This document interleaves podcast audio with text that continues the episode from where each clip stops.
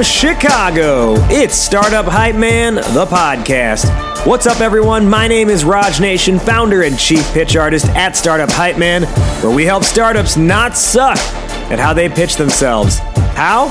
By making sure their audience sees them not as the best, but as the only. And this podcast is the only show where you will hear from leaders in the startup ecosystem sharing a piece of their heart, their mind, and their story on how they are charting their own path, growing their companies, and choosing not to play the game, but to change the game. Before we get going, hit the subscribe button on your podcast app so you never miss an episode. Also, head over to StartupHypeMan.com and subscribe to our Point of View letter, where we share original articles, insights, and resources, all to help you become the only of your industry. All right, get your popcorn ready and get hyped. It's showtime. Ladies and gentlemen, making her way to the microphone from Dushanbe, Tajikistan, in the former USSR, and currently residing in New York City, she is the founder of TechSpeak. Please welcome Nellie Yusupova.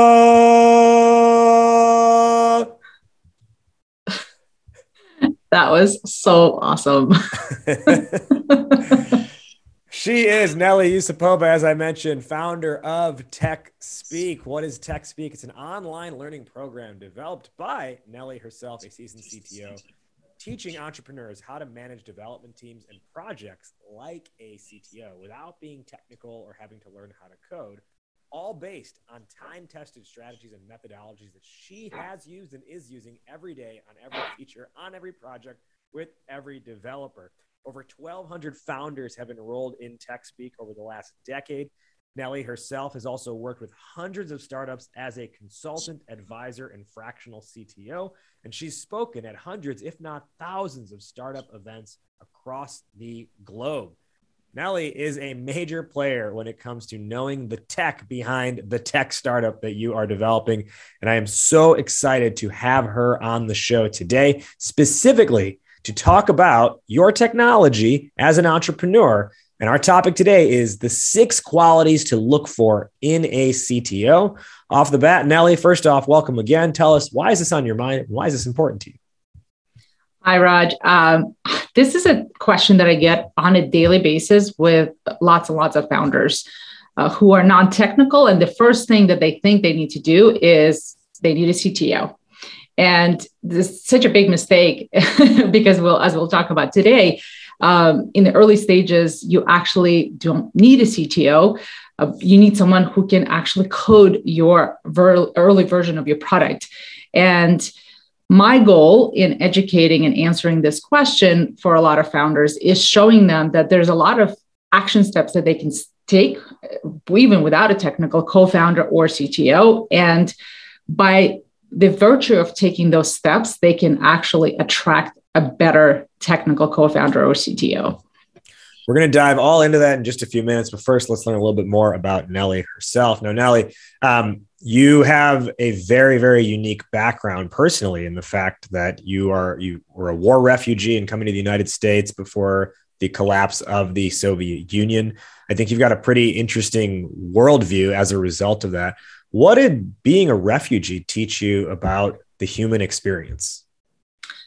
Well, I think it really defined my trajectory and how I approached my career because, I came to this country without a language. It was a huge culture shock, even from a tech perspective. I feel like we were 30 years behind there on a technology front.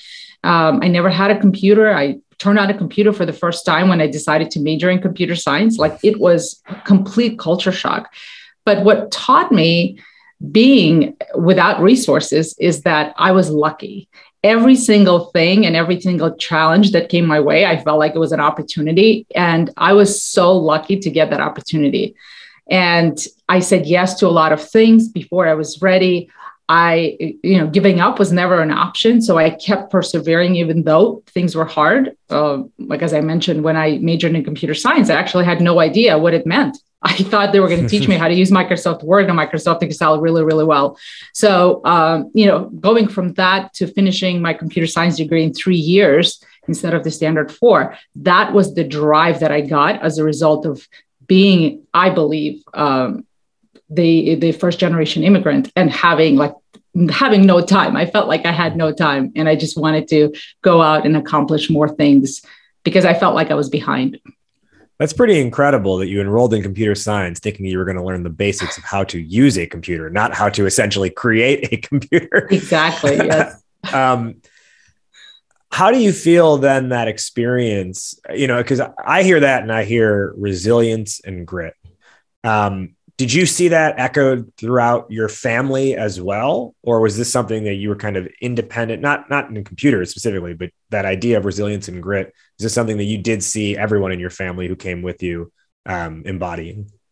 Yes, absolutely. I think, in my parents who, for them, learning the language was a big deal. They both, eventually my dad he did every job on the planet to be able to save up enough money to buy a business.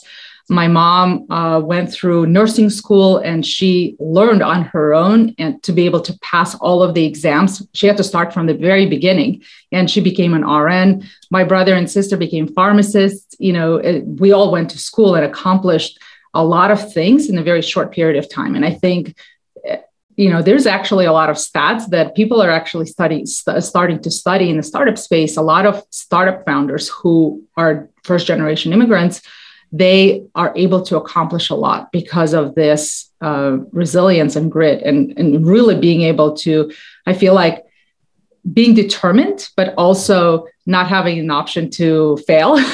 Those two drivers really make you just relentless about pursuing what it is that you're passionate about. I think there's so much value in being quote unquote counted out. If you are trying to build a company, because like you said, you will find any possible way imaginable when you know there's no safety net, no fallback, and your ability to be resourceful, I think, is so much better than someone who perhaps hasn't had adverse life circumstances to that point. And as my favorite musical Hamilton likes to say, immigrants, we get the job done. So. One more question on this topic, and then we'll get into our main stuff. When you came to the US, aside from learning computers and everything, what was the biggest culture shock that you experienced that you recall? Oh my gosh, I think the first one that I was totally floored about is how the teacher-student dynamic in Russia or the former Soviet Union, we had such a respect for our school teachers and how we were expected to behave in school and learn. And when I came here and I saw students talking back to their teachers and totally dismissed them, it was, I just couldn't believe that something like this was allowed. That was the biggest thing that I saw right away because we went to school. And I think there was a lot of little things. And a lot of it was how people just took all of the opportunities for granted. They were always complaining about the lack of, versus for me, it was, I can't believe all of these things are at your fingertips. And you have all of these opportunities. We came from an environment where you went into a store and there was nothing on the shelf to here we came and I remember the first time I walked into a store and there were so many colors and every single shelf was stacked with stuff. And I just couldn't believe, the opportunity. Again, that was my mindset. I felt like people here were so lucky. And there was a lot of things like that. Well, it's a much different perspective when you come from something else. And I think, there's a lot to be learned there. And I'm sure that perspective is in a way shaped how you view technology. So let's talk through, your professional background now. And, you've been running TechSpeak for, I believe, about a decade. How did this whole thing get started in the first place? Yeah. So I became a CTO the story kind of repeats. I got into startups by accident, I feel like, because my family encouraged me to go get a job at a big reputable company. So for job security, and if I got a job at a big company, that to me was how I made it. But when I was in school, I got an internship at a startup called Webgrrls, and their whole mission was to get more women online. So this is back in the early 90s. The internet boom is happening, and I walk into that room and immediately got the entrepreneur bug, because I just couldn't believe that people were excited as I saw them doing their work.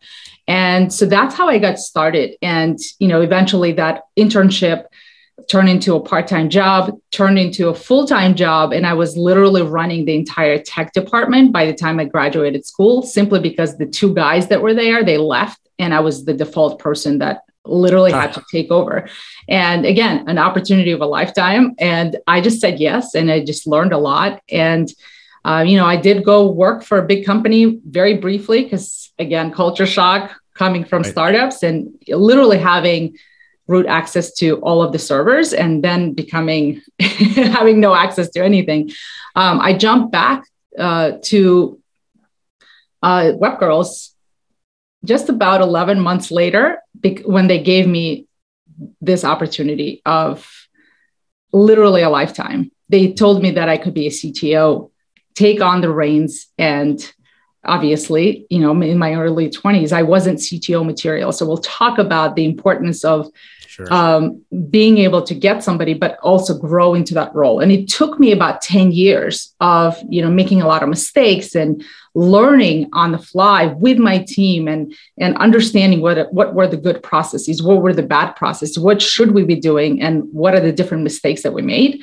And so that was the catalyst that really gave me a lot of the experience that I needed to be able to become a well-rounded CTO. I did marketing. I actually cold called, which was another funny story, you know, and all of these opportunities that came my way only because I was in a startup, you know, made me the CTO that I needed to become. And so through that is when I started going out and speaking and training, and got exposed to working with other founders.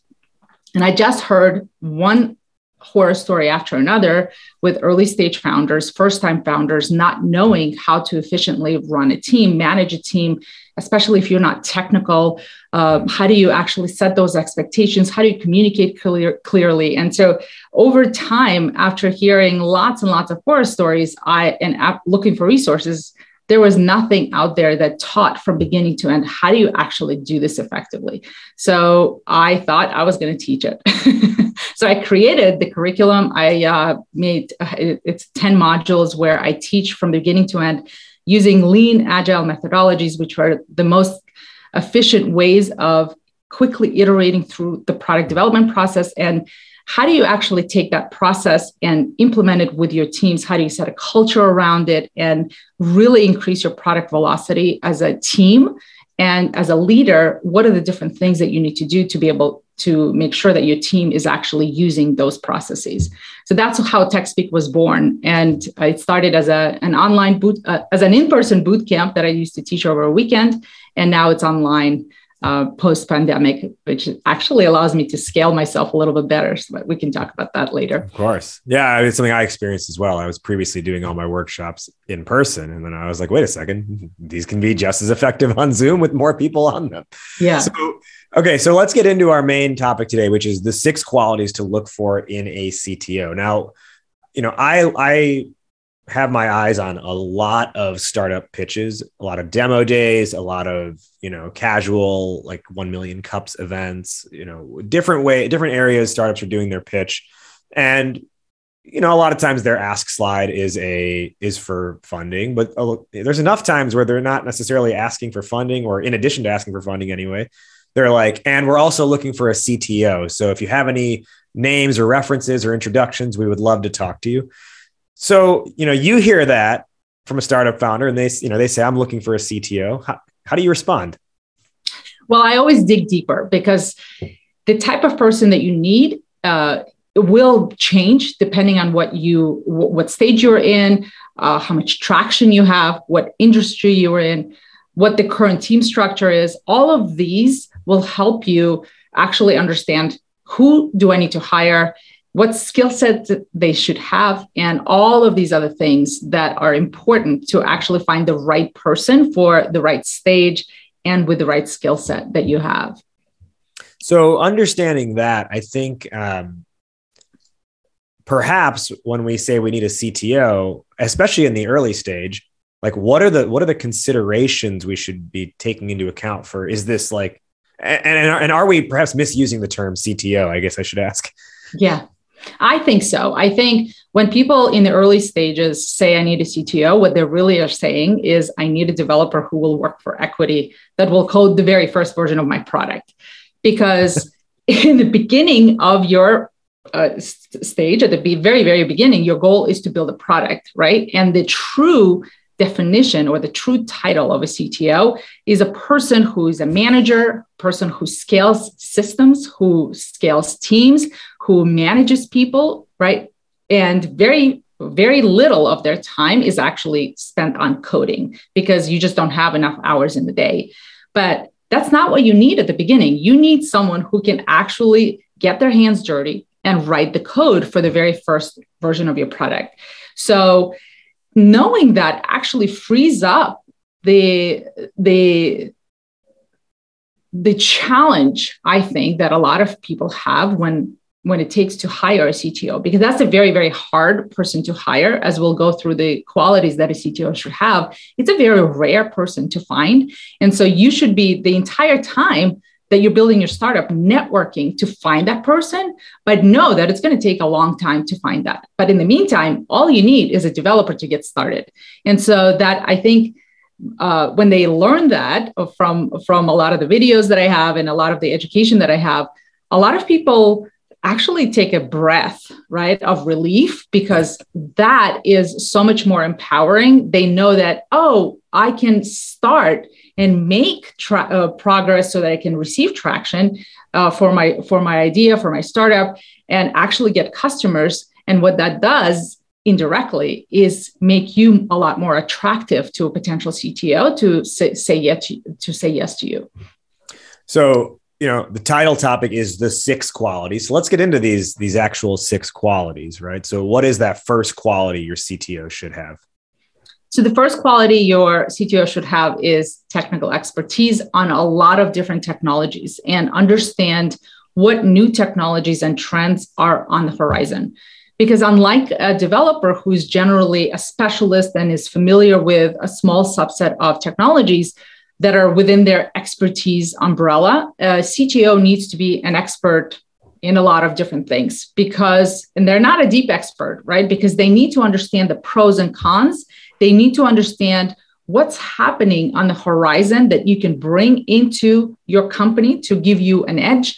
And that is really your ability to learn really quickly. Technology changes so much and so quickly.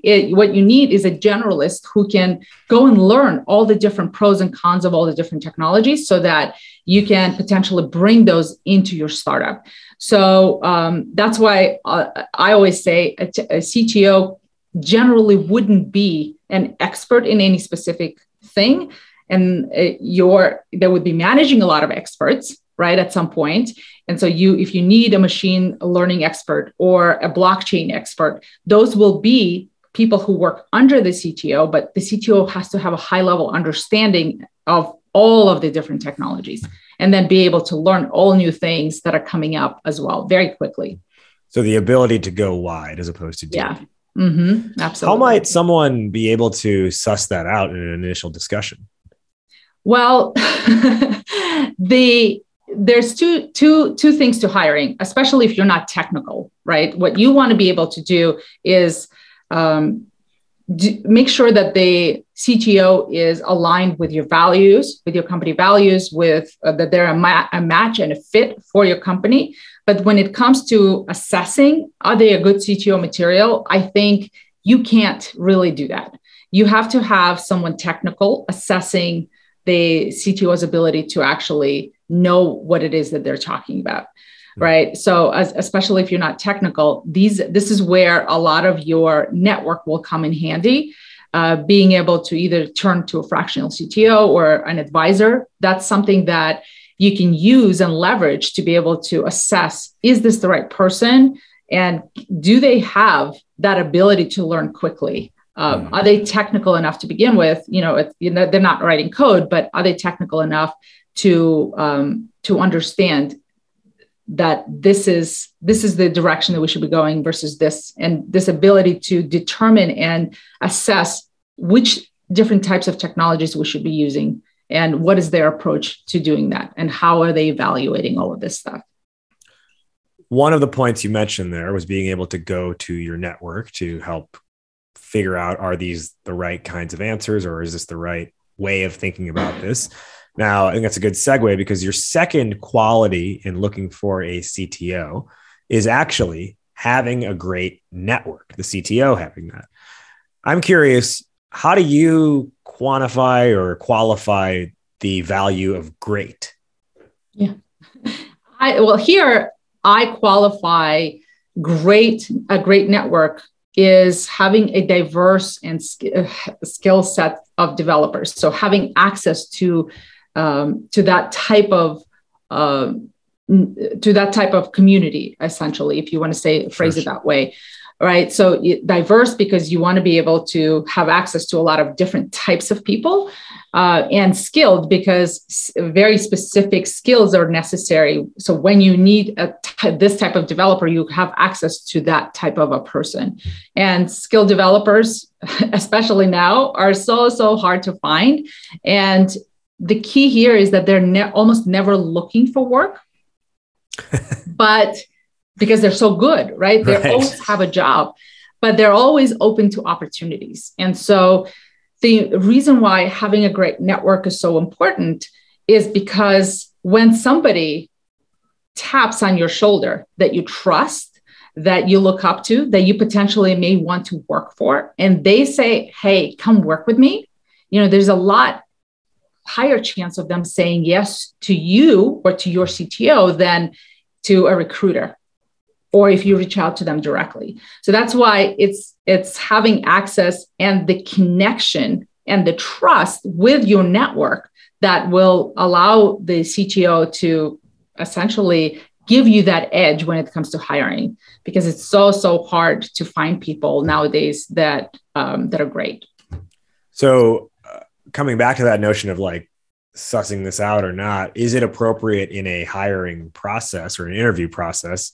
Because I'm sure someone who's good at this is going to say, oh yeah, I've got a great network of people that, I know I can reach out to them and we can bring them onto our team, that kind of stuff. Is it appropriate to ask that person, great, can I talk to 3 of those people in your network? Yeah, I think not enough people do that. And so checking references is really important. And if you want to check specific people in their network, that's a great way to do that as well. And again, you're reaching out to see what is the relationship like, right? So having a great network is not enough, but is there trust?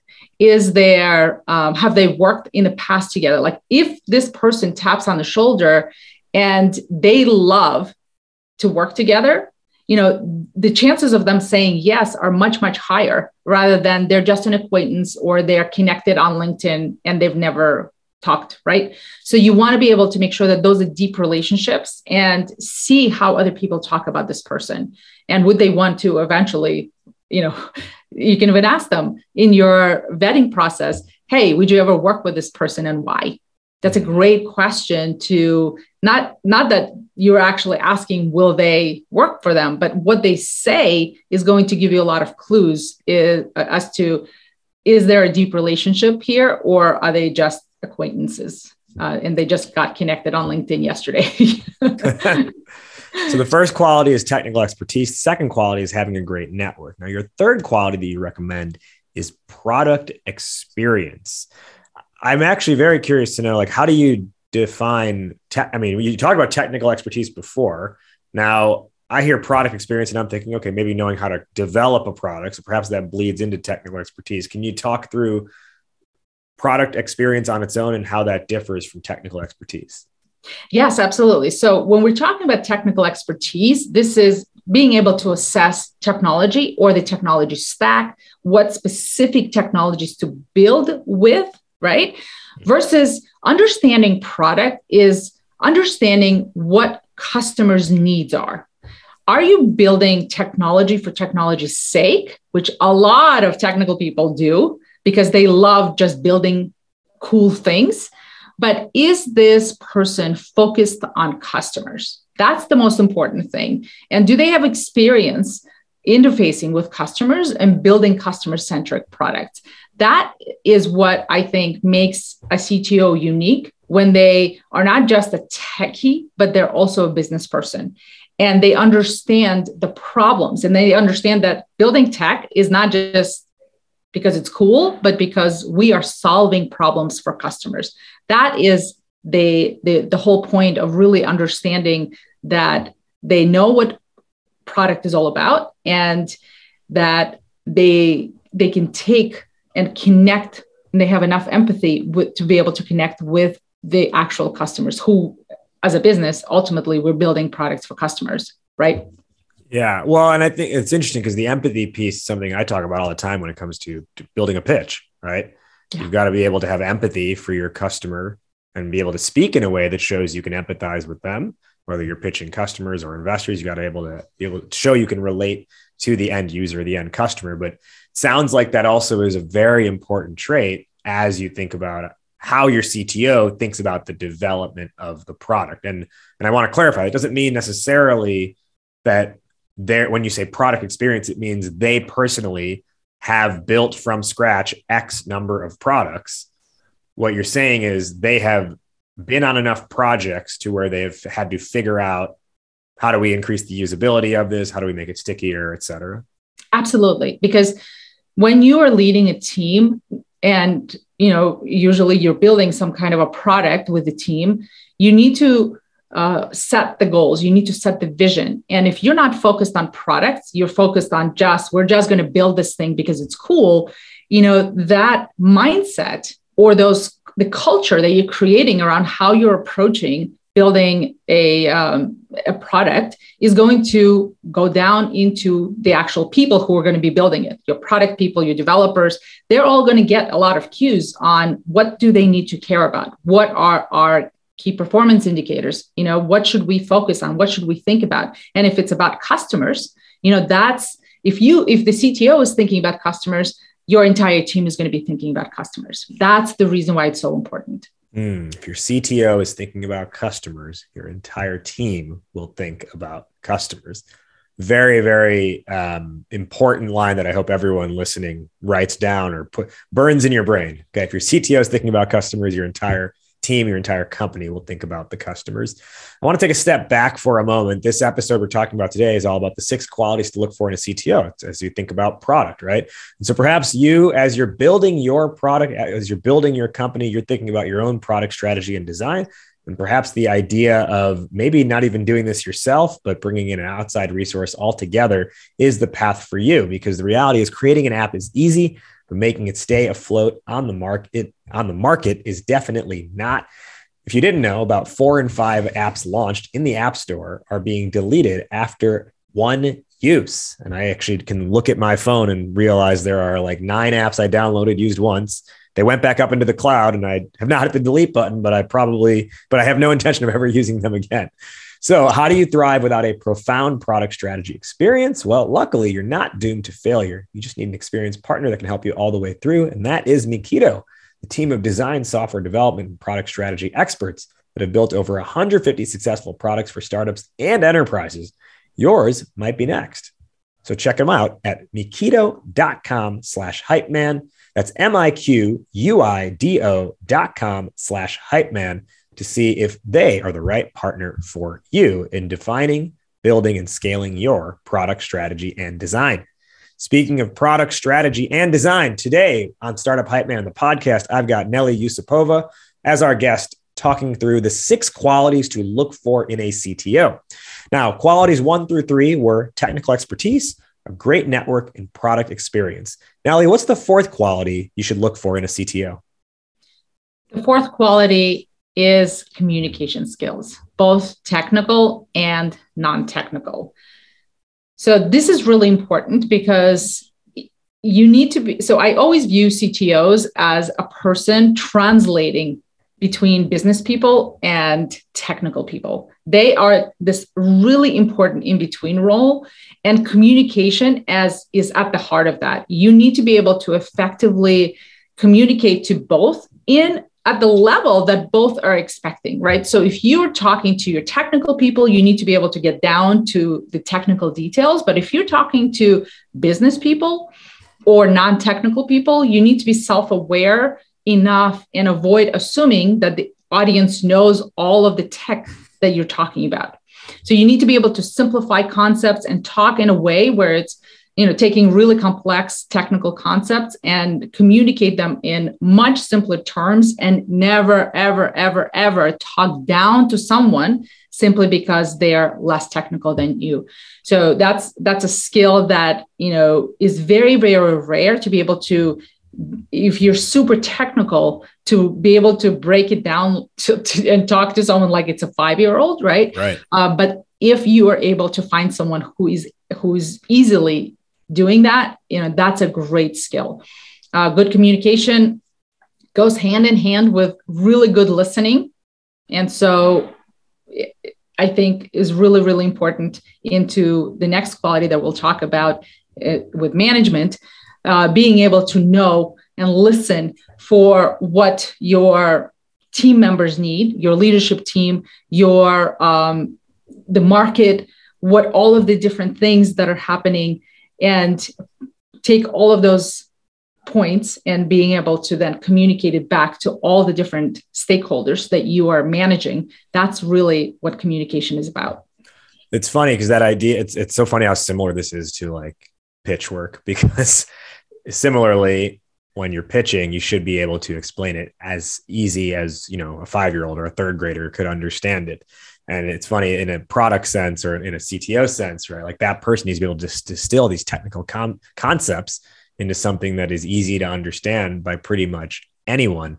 And one of the things I often talk about, and I'm curious to get your opinion, I should say, is, whether it is a marketing, a sales, a product issue, an employee issue, an employer issue, I actually believe every problem fundamentally comes down to a communication problem. Yeah. Right? Like everything can be solved by communication. What's your take on that? I 1,000% agree. I think communication is the number one reason, or lack of communication is the number one reason why a lot of projects fail. Mm-hmm. And if people were able to communicate more clearer, had enough processes that would create a little bit more transparency between all the different tasks that are being done, which is also communication. Mm-hmm. We can be so much more efficient at minimizing the problems, right? The problems will still exist, but you can minimize a lot of those mistakes even before they occur, simply by being able to clearly communicate, say what you need, and also say it in a way that other people can understand without assuming that they just they got it. Right. Or sometimes over communicating is even better than not communicating enough. Yeah. And I think that bleeds into what you had teased out before, which is the next quality, the fifth one, of management. And I think managing expectations is part of that as well. And as I've seen you present it before, you talk about management a lot in the terms of like deadline management, right? Now, when we think about deadline management with this fifth quality, there is the ability to deliver something on time, right? And that's meeting a deadline. There's also, I think, a separate skill, or a tangential skill anyway, which is creating a timeline that's going to work in the first place. How do you, when you look at a CTO, how much do you need the skill of delivering on time versus creating a good timeline and a proper timeline in the first place? And what do you think is required for one or the other, or both? Yeah, so I think they're connected, right? So delivering things on time and creating a proper timeline are, they can't exist one without the other. So a great CTO should be able to know how much their team can deliver in a certain amount of time, and they should be able to inspire their team to successfully meet their deadline.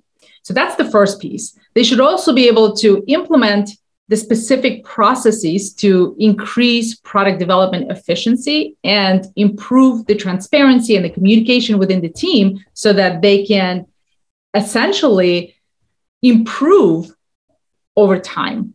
Mm-hmm. So knowing what the baseline is for the team, knowing how to inspire them to be better, and then introducing processes so that as a team over time, they get better and better and better. So improving this process and team communication, I think, is a big key factor to deadline management, because the key is not just to meet the deadline, but to beat the deadline. And if you're able to focus on optimizing your team's efficiency, team's communication, team's speed, right? At the end of the day, you're not only increasing your bottom line, you're also beating that deadline. So you constantly are ahead. So the baseline, but you want to be able to beat that baseline. So you're a believer that showing up early is showing up on time. Yes, absolutely.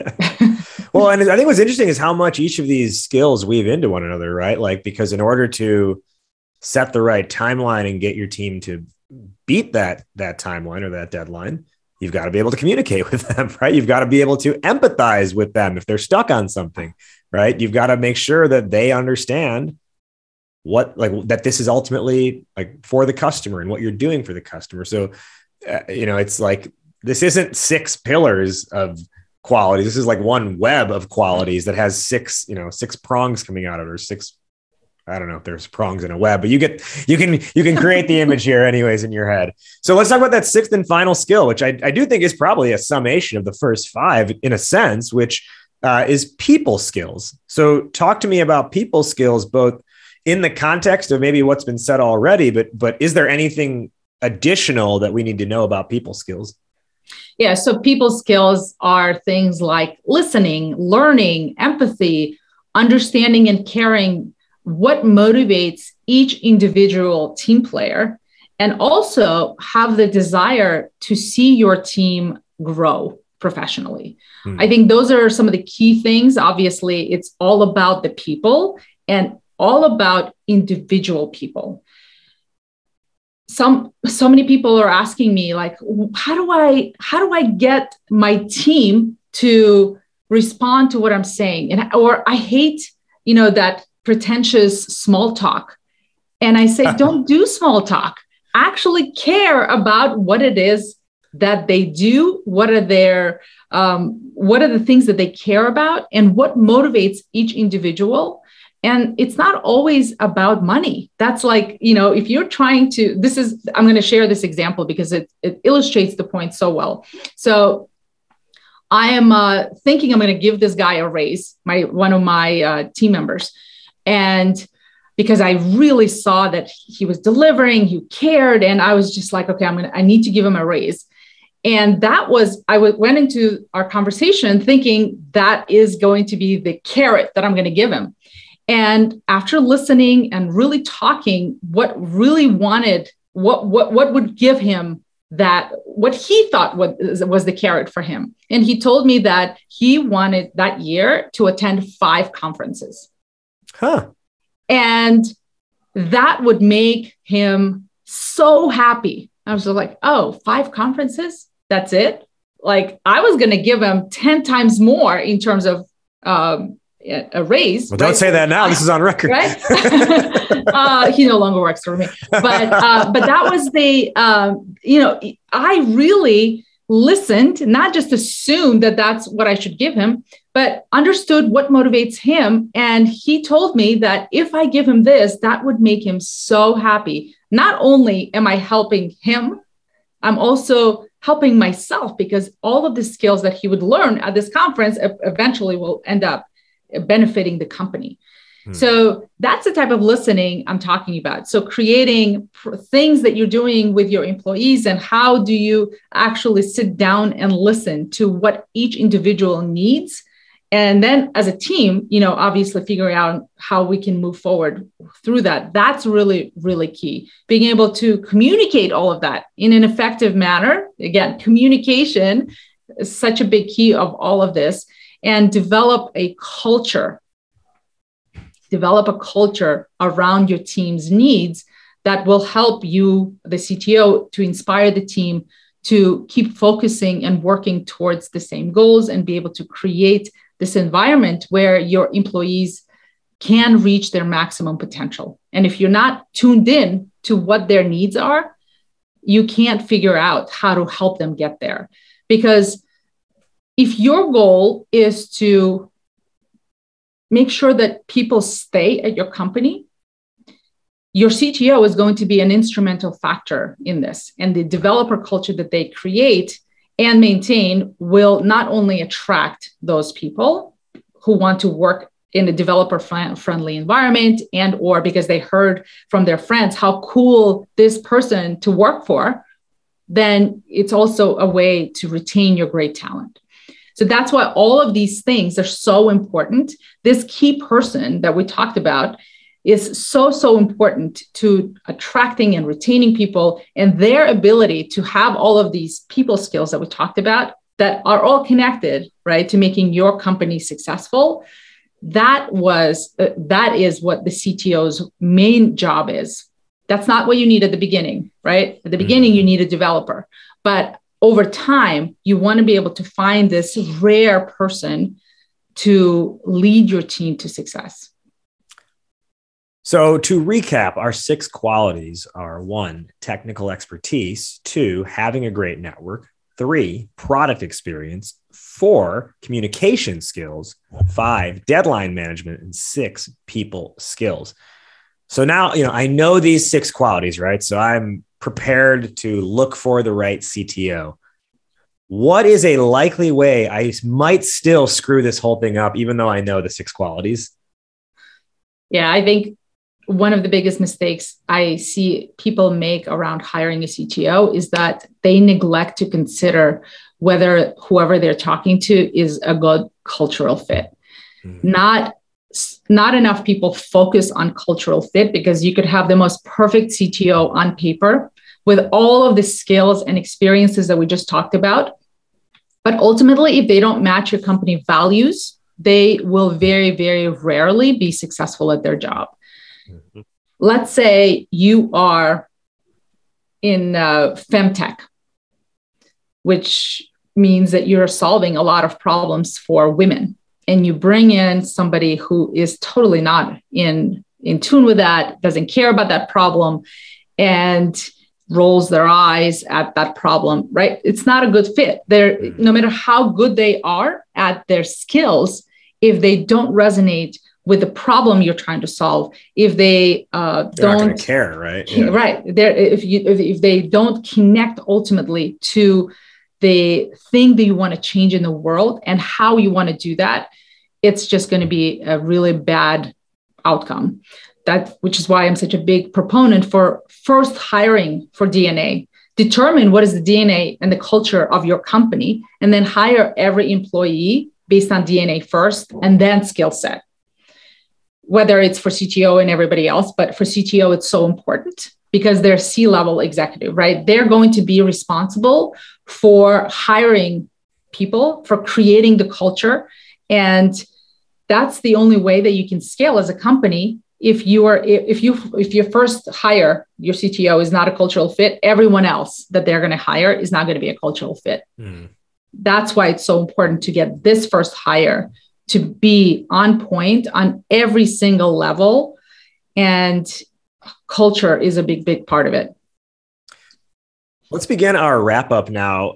So Nellie, where can our listeners find you? Where can they learn more about TechSpeak? And if they were interested in learning more about, you know, having you as their fractional CTO, how might they go about that?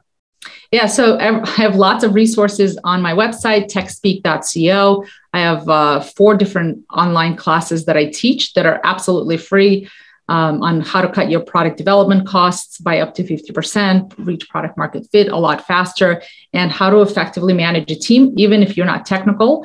I give you all my processes so you can go and learn and jump in. There's, it's all free and available for you to as a starting point to start learning and understanding the importance of that. Awesome. Nellie, who is one person who you want to shout out? I'm not going to say one person, but I'm going to shout out the Webgrrls founding team for, in the early 90s, believing in me and giving me this opportunity of a lifetime, without which, I wouldn't be where I am right now, and giving me the platform to be able to, and the freedom to be able to grow into a well-rounded CTO, and giving me the qualities that eventually I learned that made me who I am today. We will now give our top one or two lessons or takeaways for the listeners based on the discussion today. I'll go first and I'll toss it over to you. Our topic today was the 6 qualities to look for in a CTO. Well, naturally, all 6 qualities are the top takeaways or lessons, but specifically within that, I just think, what you identified near the beginning of our conversation is so important, which is really ask yourself the question, do I need someone who just needs to code and build a product for low cost or for equity? Or do I need someone whose job is going to be to essentially run a team? And do not shoot yourself in the foot by mistaking CTO for developer and developer for CTO. Nellie, your top one or two lessons or takeaways for the audience based on this discussion.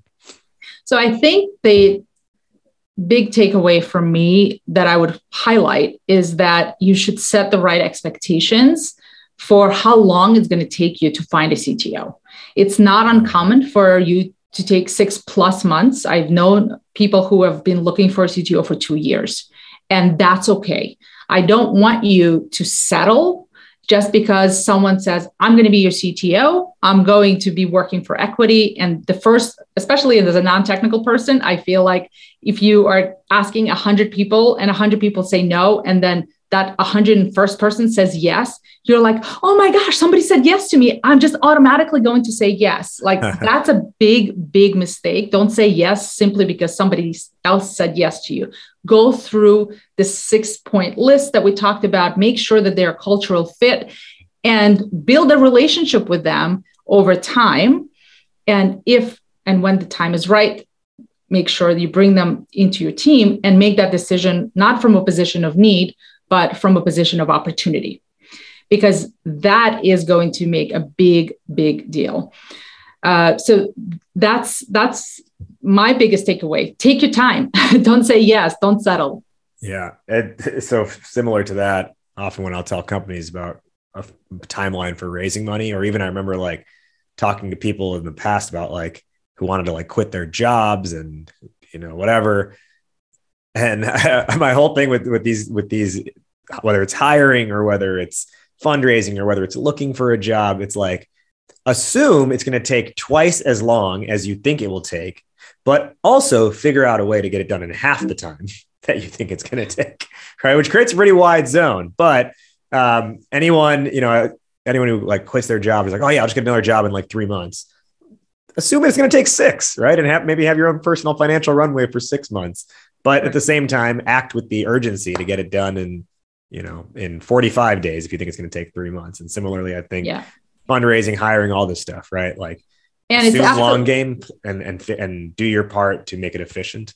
Yeah. And it also plays into the fact that you're constantly need to be out there. I say it's like a dating game, right? No one is going to knock on your door and say, hey, right, here I am. So you have to make the point of actually showing up to different events where you could potentially meet your CTOs or ask for introductions, build up your network and build relationships with people over time, so that by the time you're actually ready for someone, you already have people that you can tap into. And by the way, in the meantime, while you're looking for a CTO, you can maybe use some of the people that you're meeting as advisors or fractional CTOs to help you with that high-level strategic advice over time. But it's not something that you need right away. My final question, which is how we end every episode on this show. Fill in the blank, Nellie. Entrepreneurship is blank. It's one big adventure. That's why I love entrepreneurship, is because it's so free flowing. You can make it what you want, and it's an adventure. I look at it as a fun thing that it's and creative as well. Entrepreneurship is one big adventure. She is Nellie Yusupova from TechSpeak. Nellie, thank you so much for joining today on Startup Hype Man, the podcast. It was such a pleasure to speak about this topic, and I look forward to keeping in touch, Raj. And every listener out there, stay tuned, because coming up soon in the Startup Hype Man pipeline is the official Startup Hype Man mixtape. That's right. We're dropping a hip hop album dedicated to startups and the founder journey, coming soon in 2022. So if you're not subscribed already, join our point of view letter at StartupHypeMan.com, where you'll be the first to know when it drops. That's a wrap on this one. Shout out to our guest once again for sharing their story with us. If what you heard impacted you, do one of three things. 1, let our guests know. Reach out to them directly. They love hearing from you. 2, leave a rating and review on Apple. Or 3, simply hit the share button and share this episode with one friend who you think would benefit from hearing it. Catch our full episode archive at StartupHypeMan.com/podcast. And if you want to make your pitch not suck, reach out to us through the website. That's all for this week. We'll catch you next time. Raj Nation out. Believe the hype.